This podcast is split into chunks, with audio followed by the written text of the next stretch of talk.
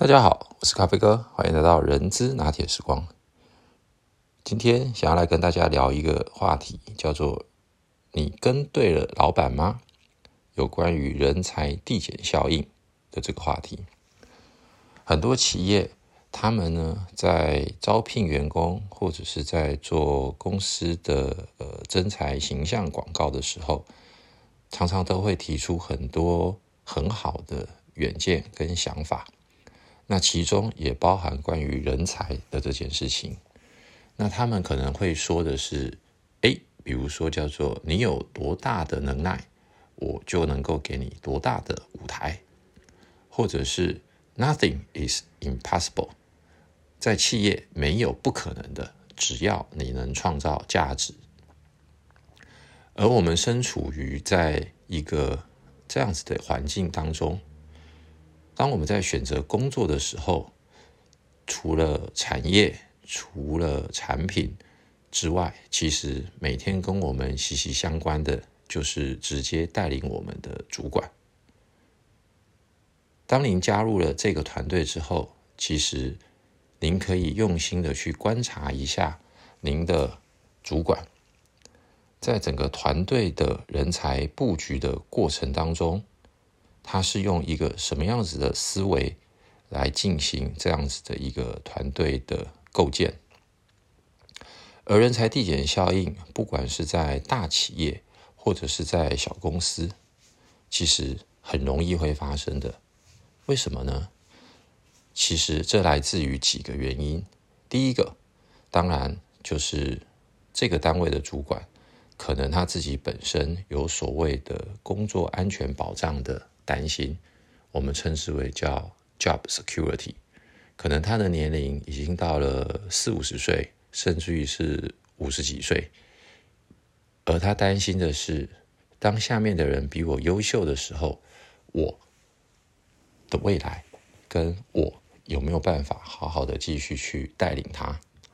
当然，我也相信有更多的主管，他的气度跟他的胸怀是完全不一样的。他是非常愿意去招聘比他更优秀的人才。第二点，为什么会有人才递减效应？那当然也就是来自于他是用一个什么样子的形态来带领我们的团队。如果这家公司它是用所谓的监控、防弊以及相对的一些管控。那么，在这个过程当中，主管所掌握的是称之为叫做组织赋予他的职位权利。因为我们都知道，权力的来源有三个。第一个，那就是所谓的 knowledge power，因为主管的能力比我强，专业知识、产业经验等等都比我熟悉，所以。他在看事情的角度是比我们更不一样的。第二个，我们称之为叫 position power，也就是职位所赋予他的权利。那第三个就是所谓的 personal 的 charisma，个人魅力。但是职位有可能被更上层的主管进行做调动，而专业知识他必须要随时随地的不断的补充。而第三个所谓的个人魅力 （personal charisma），其实某种程度也是来自于他的领导力。因此，如果在中高阶主管身上，我们能够看到的，他并不是用所谓的管理的力量来带领团队，而是当他发现了下面有优秀的人才，我们去领导他，去激发他。让它能够产生更多的价值以及成果，那么这样子的过程，或许在组织里面所谓的人才递减效应也就会比较少。这也就是为什么我们常常提到，身为主管，我们必须要不断的去提升自己的领导力，而在基层主管，我们会比较重视的是叫做管理力的原因，那就是在这个地方。而身为员工的我们，如果今天我们还不是管理职，如何在所谓的人才递减效应的过程当中，在组织里面又能够发挥属于自己的价值呢？其实大概有几点。第一个，也就是老生常谈的，主管在整个团队的目标或者是所需要的专业能力不足的地方，我们能够帮主管完成他想要完成的。第二个，也就是藏拙。当我们的能力跟主管的能力是一样的，甚至于是比他好的，其实这个时候我们应该要尽量的把腰弯下来，适合适当的时机，他需要我们来帮助他的时候，我们再做。否则有一天可能就会变成是功高震主。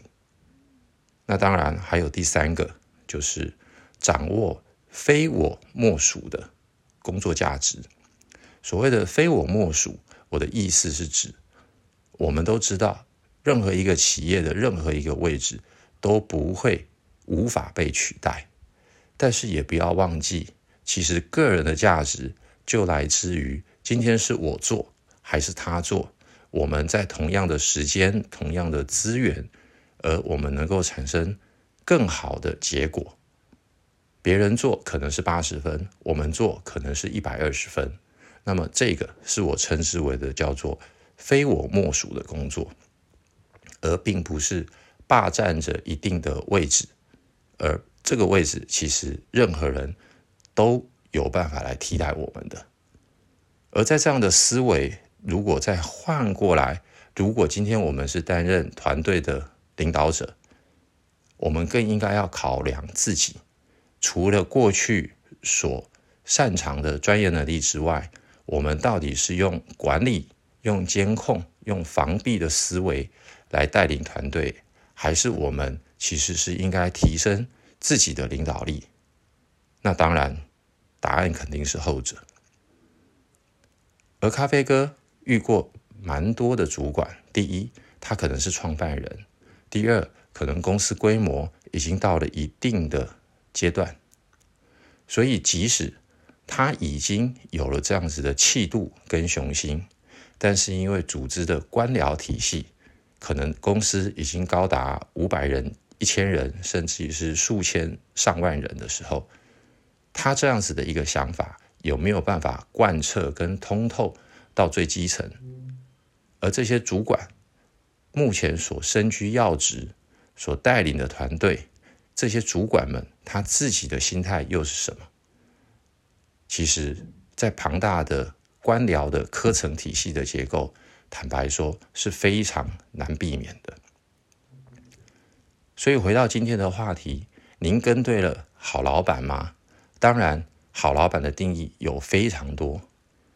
如果我们今天看到的我们的领导者，他真的是有一个非凡的气度，那么我真的要恭喜您，您真的是跟对了一个好老板。因为他真的愿意给我们不一样的舞台来发挥，但是反之，如果我们的主管，我们观察跟互动了相对长的一段时间之后，发现并不是这样的话，当然我们有可能就会有不一样的想法，可能是转调单位，可能是就换到别家公司，但是碍于现实的状况。我们又觉得，可能我们的这家公司是非常好的公司，我又想要在这边长期的耕耘。所谓十年磨一剑嘛，对不对？那在这样的情况之下，就可以呼应到刚刚咖啡哥所提到的那三个部分。第一个就是藏拙，第二个还是要找到一个非属于我不可，而又能够补足。团队或主管的需求，或者是满足主管他无法没有办法达到的这些的专业知识或技能的时候，我们才有办法在组织里面安安稳稳的待一段时间。所谓的呃，慢慢的储备自己的能量，看到适当的时机点再加以发挥，我们才有可能一步一步稳稳的往上走。又好比前一阵子，我有一个朋友，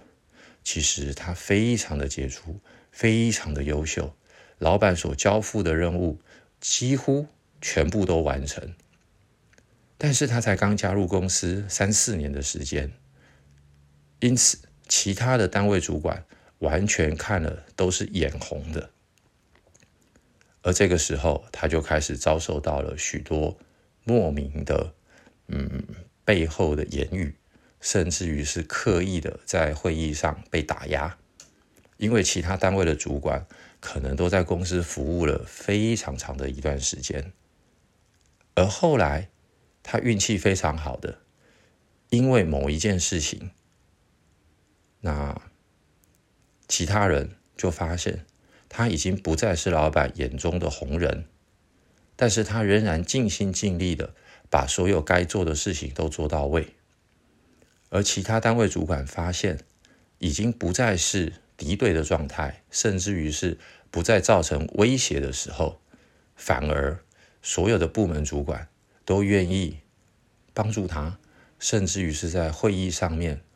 不断的帮他多美言几句。这个时候。他才发现，原来工作认真是绝对必要的，但是如何藏拙，以及如何不要造成他人的威胁，其实也是很重要的。所以，我们今天要跟大家分享的是职场上某种程度的，呃，从个人的角度跟主管所谓的工作安全保障，以及自己是不是过于耀眼。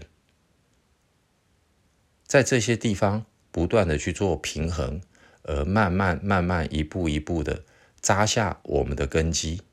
这样子我们才有机会在这个企业里面一步一步的走到我们最后想要走的目的。所以，您是那一位非常杰出、非常优秀的人才的伙伴们，我们大家一起来努力，好好的思考一下。如何能够在整个组织里面，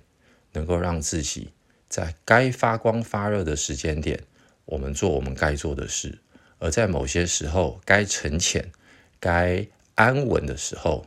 我们姿态、我们的外显的行为跟表征，也能够稍微的平稳跟沉稳，这样子，我们才能够在职业上面、职涯上面持续的。做到我们想要的下个阶段跟目标。今天就先跟大家聊到这边，谢谢大家，拜拜。